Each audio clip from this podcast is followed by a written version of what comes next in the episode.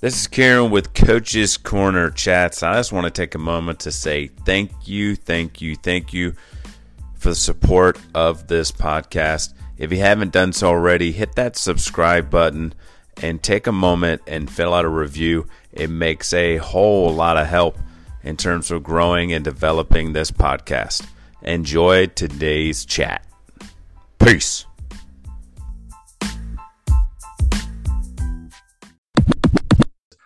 Hey, this is Karen, Coach's Corner Chats, and joining me is Rob Breton. Rob, where are you at and what are you up to? Uh, I'm out at University of Nebraska Kearney, out in central Nebraska. Uh, currently in the process of being prepared for recruiting event this weekend in Kansas City and prepping training for tomorrow morning. What does prepping for a recruiting uh, experience? What's that even look like? What's that even mean? So, one thing that I'm very big on when it comes to recruiting is is you know notifying through social media platforms that you know we're going to be attending an event making sure that we're registered for the event that we're going to. Um, if there are players that are interested in us, putting our contact information out there for them to be able to reach out to us, so that way, you know, oh hey, I maybe I'm interested in Kearney and coming to your school, so they'll shoot me an email. I get their information. Maybe I can watch a highlight film before they show up. Um, find out what teams they play for. Just kind of build a little rapport before I get out there and just start looking for any and every kid that's at these events. And you talked about training. So is this kind of getting ready for a spring season? Do you have games set up coming in the next couple months? Yeah, so we have currently we have three uh, off-season games scheduled throughout April. Uh, we're allowed up to five travel dates right now, but you know I just wanted to do three. And the current training regime is more along the lines of individual player development. So it's a lot of basic fundamental things. You know, just working on touches, turns, dribbling, first passes, um, you know, using all parts of your foot. Uh, especially, you know, after the season we had, I want to bring a new level of confidence back to the players and make them realize how um, how good they really can be and how good they really are. So sometimes you got to bring it back to the basics and help them realize, you know, oh, I can do this. You, you mentioned this past season. Um, how long have you been at Kearney? So I got out here in April. So my first day was actually April 11th, and the last training session of the season was April 30th. So I only had 19 days with the team before dead week and before finals, and then everyone ho- went home for the summer. Um, so it's it's been a very big learning process, both for myself and for the ladies at the program. Um, kind of adapting to each other, growing, figuring out where we need to where we need to be better, both myself and them, on the field, off the field, the environment, the culture, just everything.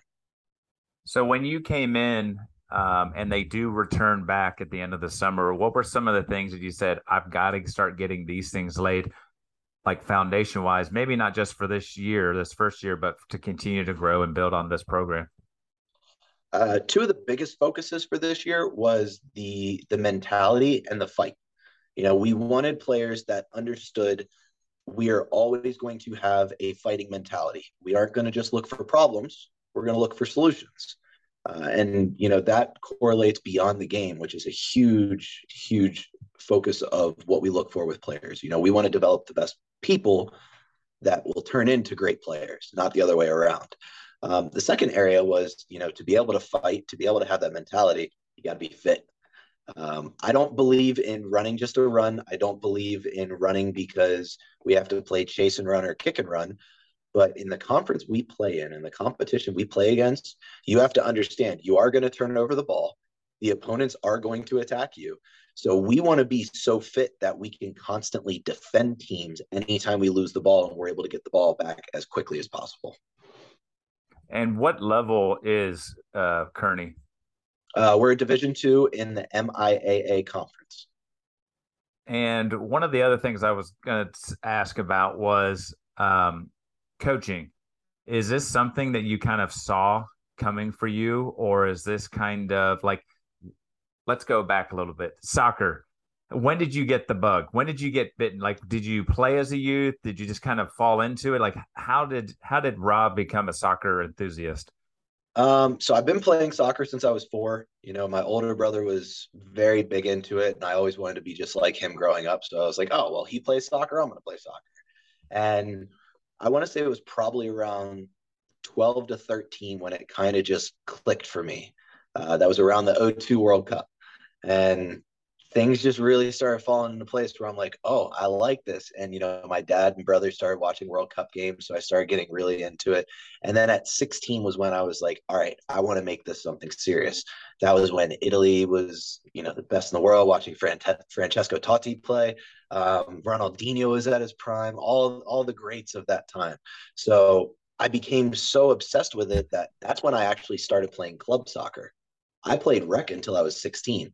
So I played club for three years, and from that moment, I ended up walking on to a nationally ranked Division two program at West Virginia Wesleyan. Um, to tell you the truth, I had no idea what I wanted to do when I got to college. I just wanted to play ball.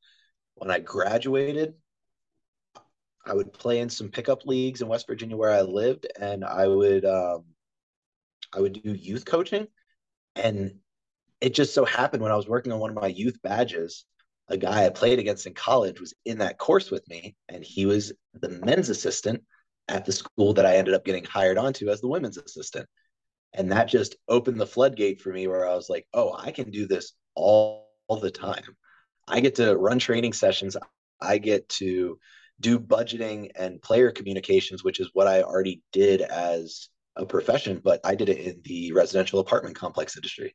So I was managing apartment complexes got an opportunity to get a college coaching job, and I was like, this fits me more. This is what I want to do. So I've just been hooked ever since. Talking about your experience with the West Virginia school, um, what were some of the things that you look back and you loved about that experience? The competitive nature of the environment, making it to an Elite Eight, being part of that, playing against players who ended up going to the MLS or playing in the FA Cups or playing pro overseas it just it changed my perspective on you know the the small network of soccer that I was in until I was 16. When I started playing club, I knew there was something a little bit more. When I got to college, you really start to realize how vast the game is across the globe and how many people it really impacts. And how important was it to have like a buddy that you played with who just looks over and goes, Hey, maybe you should come coach with me. How cool was that that someone reached out and kind of said, Hey, I see something in you. Come on over here and, and you can coach with us. You know, I actually really love that. Uh, his name was George. He uh, he played at a rival school in our conference, and um, you know, during that time, I was actually in the process of creating uh, a team in West Virginia that is currently on its process to being a UPSL team. We were just an amateur group of college guys and adults.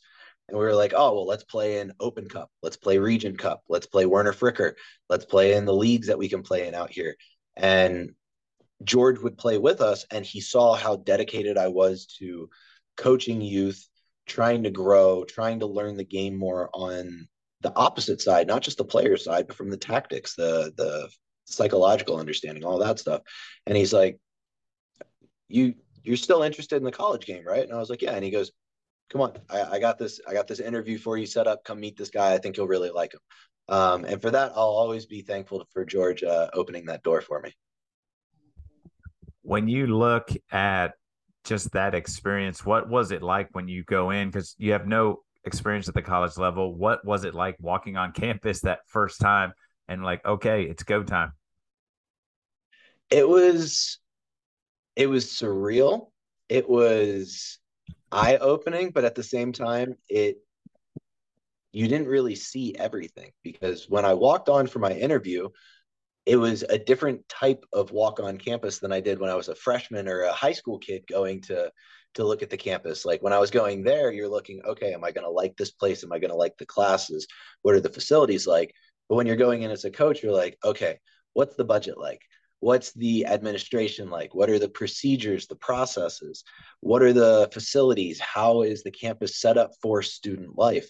And then you know the even bigger one of when you get to run your first training session you just you have that invigorating spirit about you that you do when you're a kid and you're just going to play pickup for the first time. And you just you want to bring all that energy to every single session and, and everything with the kids where it's like okay i got to contain it don't make them think you're too crazy at first about this you know you got to make them uh, like you at first and then we'll, we'll go from there you mentioned that they're kids but you were young at the same time going into that situation. What was it like kind of managing? Maybe there's some some players that were actually older than you or you know some are married or whatever. How did you deal with the whole kind of like I'm the coach, I know I'm young but I'm here to rock and roll and do my thing?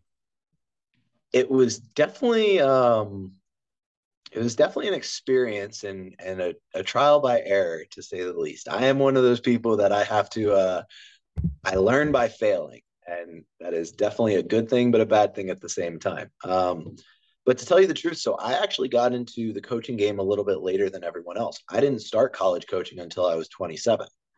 And so now being 33, being in the game for five, six years, um, I look back and I'm like, wow, there's so many things that I could have done differently, how I could have handled communications with players, how I could have handled um, you know disciplinary situations how i could have run training sessions how i could have communicated ideas or thought processes or how i could have helped people grow in different ways. Uh, it's as a young kid you know it's always the truth of we think we know everything mm. and we're like oh the world's really not that big but as you get older you start realizing like the more you know the less you really know and young me wouldn't have embraced that. Now I look at it and I'm like, I embrace that. No, I want to learn more so I can realize how little I truly know so I can continue to learn more. Um, just so that way I can share my knowledge because that's one of the best parts of our job is we get to share our knowledge with the future. Has that outlook been something you've just kind of developed or were you because it sounds like you're one of those that when you see a problem, you can create a plan, you want to attack it. Like creating a club or a team that has now built up to the point where it could get to maybe a professional level here in the US or just the the ability to go from like club to walking on and playing at the college level. Have you always been one of those that's kind of like even in high school or younger where you were that kid that just kind of like, oh, hold up, I got an idea and rally around. I've got this. Here's what we're going to do. Yeah, that's that's definitely my personality trait. Um, and you know, we actually bring that to the program here. We we constantly say, "Don't give us problems, bring us solutions," hmm. and and that's that's a big mindset thing that you want because you know enough people in the world are able to point out what's wrong. How often can you point out something on how to change it, how to get a different outcome? Um, and that's how you're successful, and that's how things get better. Um, so you know, for me as a kid, when you know, I still remember this till this day. My my senior year of high school, when we were doing tryouts for our high school team, um, I went into my coach's office with a depth chart for each position and different formations with each player in positions. And he cut three of the kids on the group for us. And I was like, Coach Blakefeld, you understand that if you remove these guys, you're going to drastically change our formation for the future. Oddly enough, that was the year that I ended up playing different positions than I ever played before because we didn't have that depth, because we didn't have those kids that I wanted to, to be on the roster. Um, and, you know, over Christmas break, I was cleaning out my parents' house. Like I was cleaning out my old room and going through all my old notebooks. And I literally found set piece plays that I was drawing in high school and uh, like you know sophomore and junior year i was literally drawing up set pieces for free kicks and corner kicks and coming up with them and so you know i think that's always just been me is more of an architect type. You know, what can I build? How can I build? How can I progress?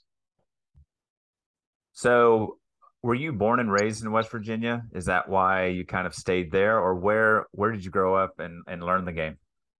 So I'm actually from Maryland, um, Harford County, Maryland. I'm about 45 minutes east of Baltimore County. Um, you know, I played, like I said, I played rec only in the county until I was 16. Then I played with a local club team that wouldn't travel really too far, other than a couple of um, counties around. Then I joined the Baltimore Bays organization, um, and that was way back before Baltimore Armour, Pipeline, and all those clubs became what they are. The Baltimore Bays were like one of the the founding clubs in the in the state for the time. And you know, I just got a great opportunity at West Virginia Wesleyan when I went on a visit and I trained with the team and I met the coach. Um, there was just something about the spot that kind of hit home. And when I graduated, at the time, I was like, you know what? I really don't want to go back to Maryland and live with my parents. I kind of want to live on my own and start my own thing. So, you know, West Virginia is what I'd known for five years as an adult at that time. And I was like, well, let's just stay out here. It's cheaper living. I love the people. I love the mountains. I'm a big outdoors person. And uh, somehow I just ended up living there for 14 years. So, how does one get from like the first job? How do you end up in Nebraska of all places? Lots of applications, my guy. Um, so, as a as an assistant coach, you know, my previous head coach and I had had a conversation. He's like, you know, I think it's time for you to start looking for your next spot. I think you're ready to be a head coach. I think you need to make that next step. I don't think you're going to learn any more here in this opportunity. So, to tell you the truth, I applied for 32 different head coaching jobs.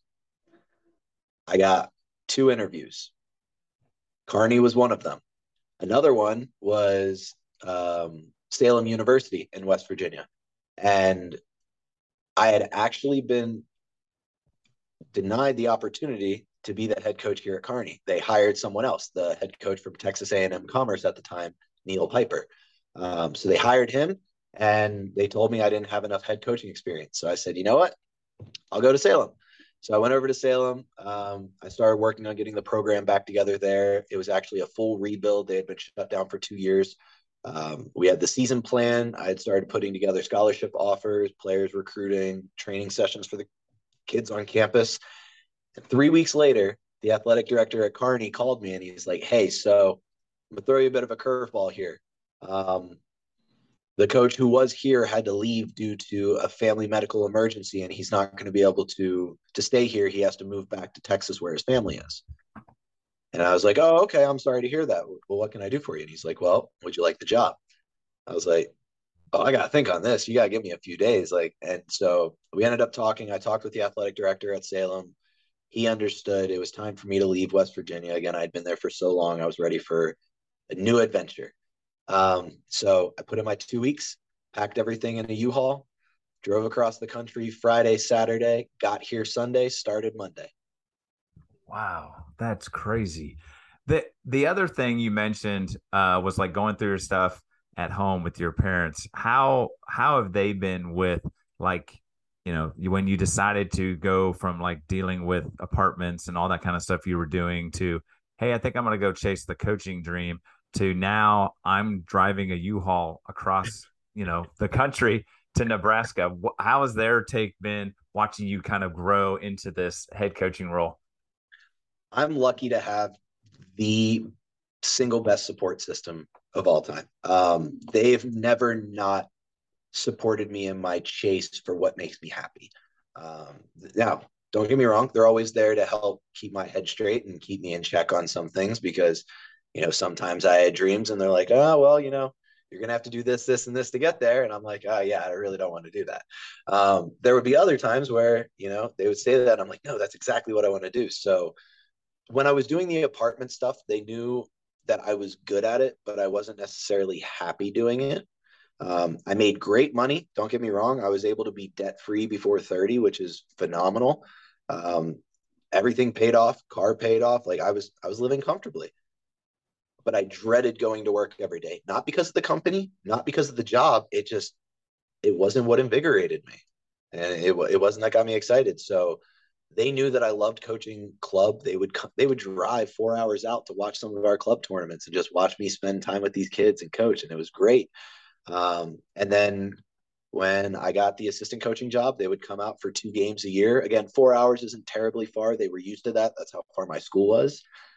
But then when I called them and told them about my head coaching job, uh, my dad flew from Baltimore to Pittsburgh and then took buses, taxis, and Ubers to get the remaining three hours from Pittsburgh down into central West Virginia to meet me the day that I was going to start my trip and literally ride shotgun with me for the, the 19 and a half hour drive across the country. Um, and you know that was a great experience I got to have with my dad. You know they've been out here. They came out for two games so far this fall, and it was a great experience. They got to see what a wonderful city and town this is, and and the community. And it's just if I did not have them, I don't think I would be capable of doing half of what I've ever done. What was that 19 hour drive like? Like, what an awesome experience. Like, a lot of us don't get to spend that long a time in such a secluded, like, you're inside a vehicle 1v1 having conversations. Like, how awesome of an experience was that for you? It honestly, it was it was brilliant, and I've honestly I've done that drive four times now. Um, to now I don't I don't go back to West Virginia. I keep going past to Maryland, so it's actually about a 23, 24 hour drive. Um, and most of the time I'll just do it straight. Uh, not not a good idea. Rely a lot of coffee to get there. um, but you know, being with my dad for that trip, it was great. I kind of got to connect with him on more of a, a personal level rather than a father son level. Um, and that's something that, you know, now getting to my age and where they are in their age is uh, reminding myself that, you know, they are my parents, but they're also people with their own ambitions and goals and, you know, their experiences in life and what they wanted to chase. Um, I'm also an absolutely huge Harry Potter nerd. So audiobooks were on the whole 19 hours. I was going to ask you too, what what are some of the things I always love to hear what coaches do? Like you get so entrenched, you know, 365 days a year, just thinking about, like you just talked about, I got recruiting coming up, I got a training session tomorrow. Um, I'm trying to build this team up and I got to, you know, deal with all those things like the budgets and whatever. What you mentioned being adventurous. Now you've just mentioned Harry Potter. What are those things that you find or do that gets you away from all that is coaching? I mean, in in reality, at the end of the day, no matter how much we want to, we're never fully away. Um, always having that cell phone in that pocket, always available. Uh, but you know, me, I'm big on um, on goal setting and doing things that way. So, like for an example, this year, uh, and I keep my goals like within visual. So, like they're right here next to my laptop, and I have them at home as well, right next to my bed. One of them is I want to go camping twice. So I love backpacking. I love hiking. You know, just getting in the outdoors where my phone can't work. He can't access me for two days, and I just got to live off whatever's in my book bag. Um, so I actually did that at the end of the season. I went out to the Canyonlands in Utah, which is 13 hour drive. Drove out there, backpack for two days, got to see some national parks and some beautiful stuff. Um, you know, I, I love reading. I love finding different things, but somehow, no matter what, even when I'm doing reading, somehow the books I'm reading correlate to coaching. When um, when I have free time and I'm watching movies, maybe I'll throw on a documentary about soccer every now and then. Um, it's, but the biggest thing for me, I would say, would probably be setting aside just some times that allow you to not forget that you're a coach, but reinstill that you are a person that you also do coaching. So, like I said, for me, Harry Potter, I'm a huge Marvel nerd, so like I watch all the series, all the movies. Um, I love Lord of the Rings and stuff like that. Very big fictional character, if you couldn't tell. And um, you know, just for me, that getting away snowboarding, um, and even going playing pickup. When I play pickup, I'm not a coach. I'm a player. Mm. And I get to go back to the thing that invigorated me to play the game in the first place. And I just get this new energy about me. It's brilliant. Is this side of you something that you share with your team? Is this something that they know that you're into the Harry Potters and Marvel and that you loved it? Like, do you allow them into your life into that way so they can see that? Like you talked about seeing your parents, like not just as parents, but as people, and for them to see you, like, I'm not just coach, but I also enjoy doing things that I like to do. Absolutely. You know, at first, I'm not going to lie, the first couple of months, I was very hesitant on being able to allow them to see both coach and person because I didn't want them to to overlap. I wanted there to be a good definitive line between, you know, I am your coach and my person is my person, but I've started to become to truly recognize that those two are in unison with each other that that person makes me the coach I am and the coach I am makes me the person I am. Um, so, you know, there was a kid that graduated last year who would come in and watch the Marvel uh, TV series with me. We would watch um, Loki, every single day together when the new episodes were coming out. Uh, I actually just tweeted on February 1st because the the Black Panther Wakanda movie had just gotten released to Disney Plus. I literally put it in the group chat. I was like, "Hey, nerd moment, uh, Wakanda Forever is on Disney Plus, so make sure you go watch it." Um, but then we do we do the same thing with the players. You know, I I jokingly had a conversation with one of my players last semester who was going through some some mental struggles, and I said, "Hey, when was the last time you had a U day?" She's like, "What do you mean?" I was like, "When was the last time you took yourself out on a date for dinner, or you went to a movie?" Or and I was like, "Do you like getting manicures and pedicures?" And she's like, "Absolutely." And I said, "Okay, when was the last time you went and did one of those?" She's like, "Coach, we have a game in two weeks." And I said, "And sometimes you got to learn how to love yourself as well as the athlete doing all the things you do. And and it's it's really being able to find out that it's not one or the other. And there's there is a fine balance between the two but it's also realizing that those two can almost interlock and overlay each other and you can take care of both as long as you don't favor one more than the other. What was the experience for you moving from mountains and huge rivers to Nebraska, from what I see on TV, is just a bunch of flatness everywhere. What's what was that for you after spending 14 years in West Virginia? Um, definitely an adjustment period. Uh, but I will say this: there's there's a whole different level of beauty to the Midwest that people are um, overlooking constantly. Hmm. I I've seen sunsets out here that rival anywhere I've seen in the country. Um, the the people out here, there's a phrase that said Nebraska nice. And it's a very real thing. If you ever meet someone from Nebraska, they will probably be one of the nicest people you've ever met in your life. And they'll just want to talk to you just to talk to you. Um, but you know, yeah, it's it's definitely been different because like a, a huge difference for us is when I was in West Virginia, heavy winds was like 20, maybe 25 mile an hour winds. Out here, that's a breeze. And I'm just like, what do you mean that's a breeze? And they're like, oh, coach, wait until you get the 45 mile an hour winds and we're still playing. And I was like, what? So there, there's that. Um, you know, I love the fact that I can see weather from a long distance away. So I know if it's going to rain in two or three hours. Whereas in West Virginia, I'd look up and it's like, all right, it's sunny. And then 30 seconds later, this giant cloud just rolls over the mountains and you're getting drenched. Um, but no, it's, yes, there was an adaptation phase, but this place has been so welcoming and so comforting and so just oddly pleasant in regards to just a and when I say oddly pleasant, I mean like I went sight unseen. I'd never been here before. I'd never been to Nebraska in my life. I'd never been to Kearney. I honestly couldn't even pronounce it right because I used to say Kearney because it's K E A R N E Y, but they're like, no, it's Kearney. And I'm like, that's not how you spell it. Um, it's just, it's been so right. And, and I just, I can't explain it. It's, it didn't feel like I moved, even though the demographic might not be the same or the geography might not be the same. It just, it feels right all the time here. And it's, pleasantly surprising that you can uproot your entire life and your existence that you've had, move somewhere else, and it feels like you've been there for years.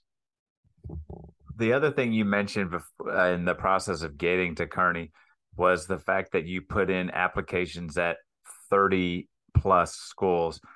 What was the experience of not getting interviews and how did you keep your head up and keep going something's going to happen something's going to come along um, was there times where you started to maybe doubt, like maybe this isn't going to happen?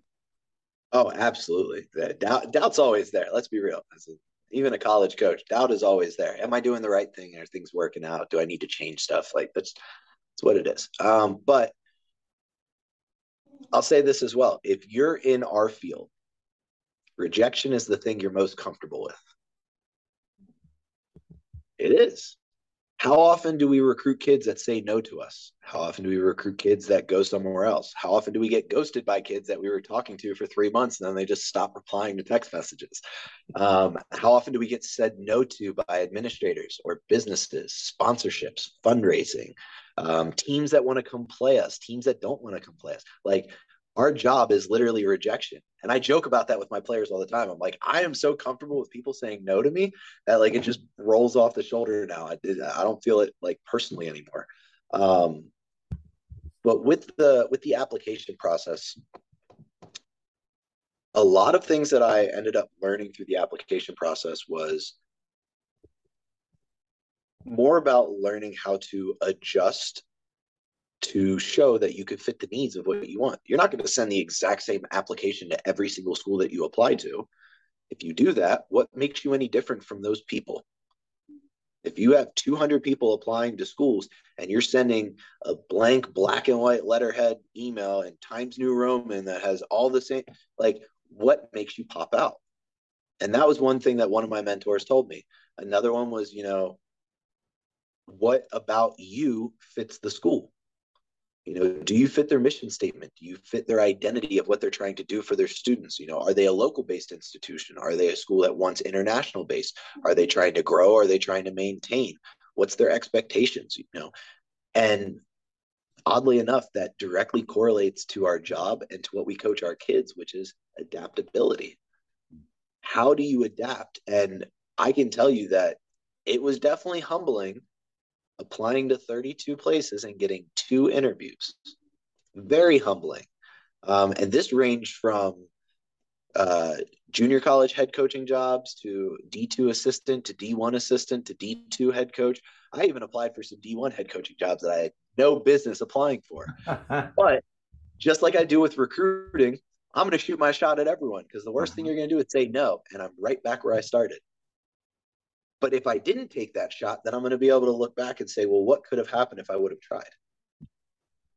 You mentioned the idea of, you know, junior college all the way up to D1. Is there, as you kind of look forward, is there a part of you that's thinking like, after I really build up Kearney, that I'm gonna I can make a jump maybe to another. Is there a certain level that maybe that Rob's saying, you know what, I'd like to get to, or you more of a let's just see what's going on and if the opportunity comes the opportunity comes. I would honestly say a little bit of both. I mean i'm not gonna i'm not gonna sit here and lie and say that you know i wouldn't love to be a d1 or a pro coach one day. I mean if any coach you talk to if they say otherwise i don't think unless they've been in the game for a long time you know the reality is is you want to become the best version of yourself and you want to always compete. That's why we do this job. We we love to compete we can't do it as players anymore. So now we do it as coaches. Um, so at the flip side, though, I'm not looking beyond Kearney. Why look beyond something as great and such a wonderful setup as what you have here? I have a wonderful support staff. I have a wonderful administration. The facilities are beautiful. The school is well taken care of. I mean, I'm not joking when I say this place is beyond just a student athlete experience. They're expanding on the student experience here. You know, the school's taking care of its students, it's building new buildings, it's constantly growing. The town is growing. This is one of the few institutions in the entire country that had an increase in student population during COVID.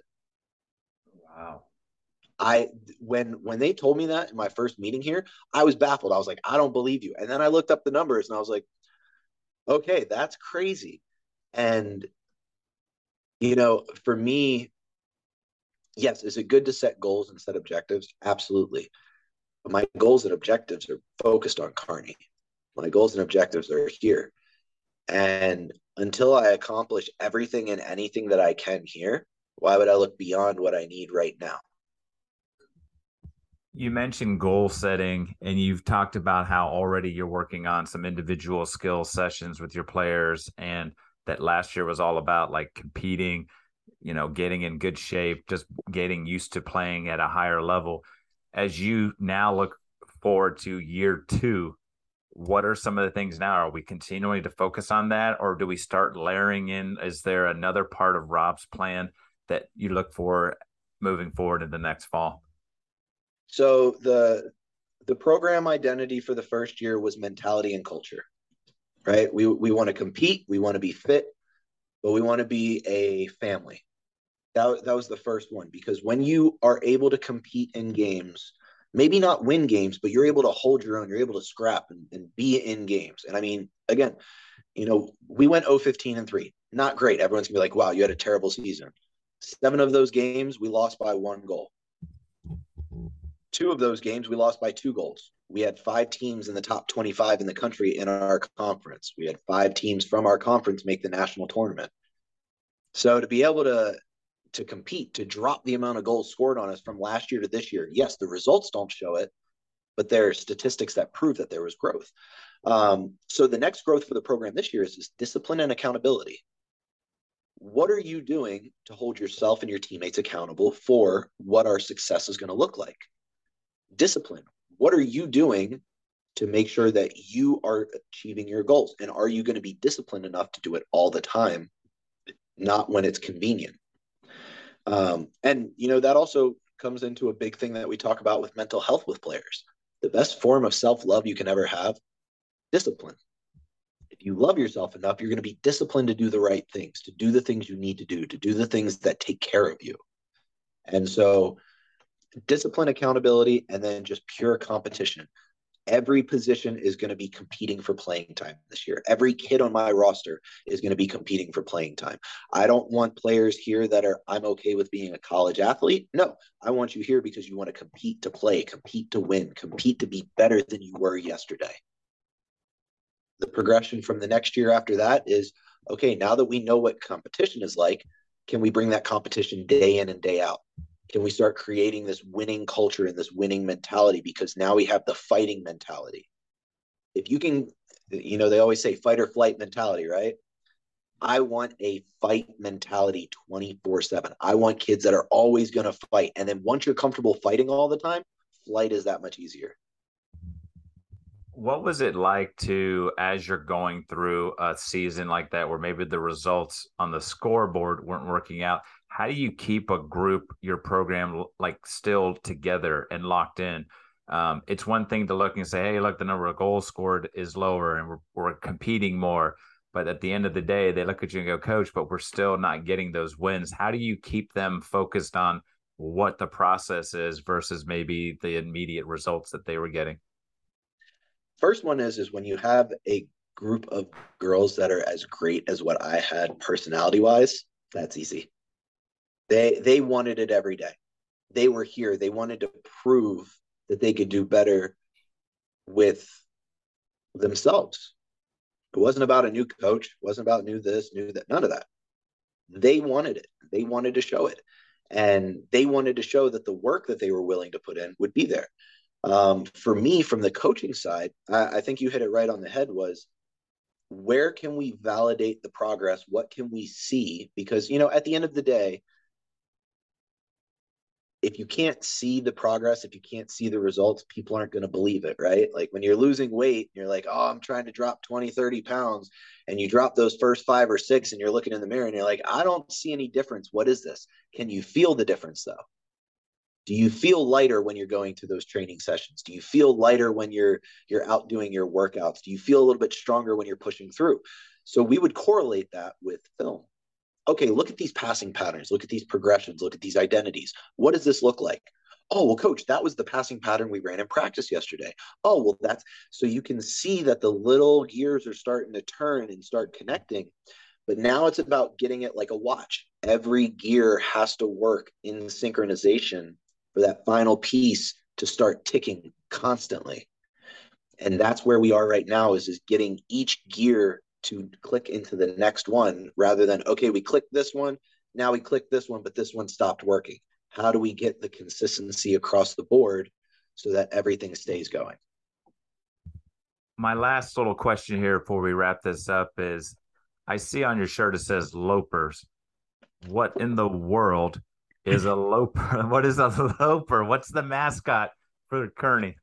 Okay, so the uh, the school mascot is an antelope.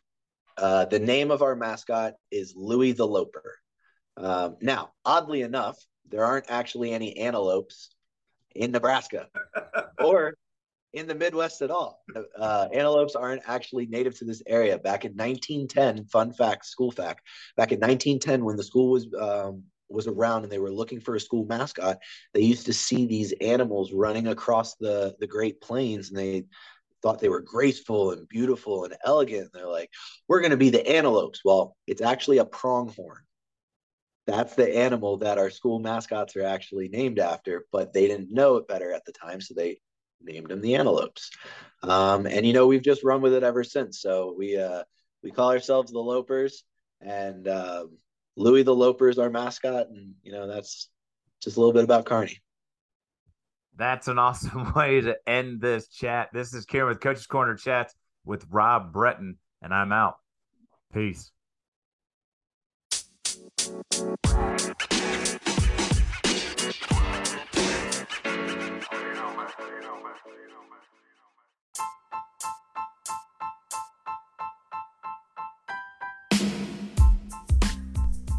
What a great chat. Thanks for checking it out. If you haven't done so already, follow us on Twitter at Coaches Let's Chat. Hit that subscribe button. And once again, if you get a chance, drop a review. It's super, super helpful for growing the podcast. Have a good one. Peace.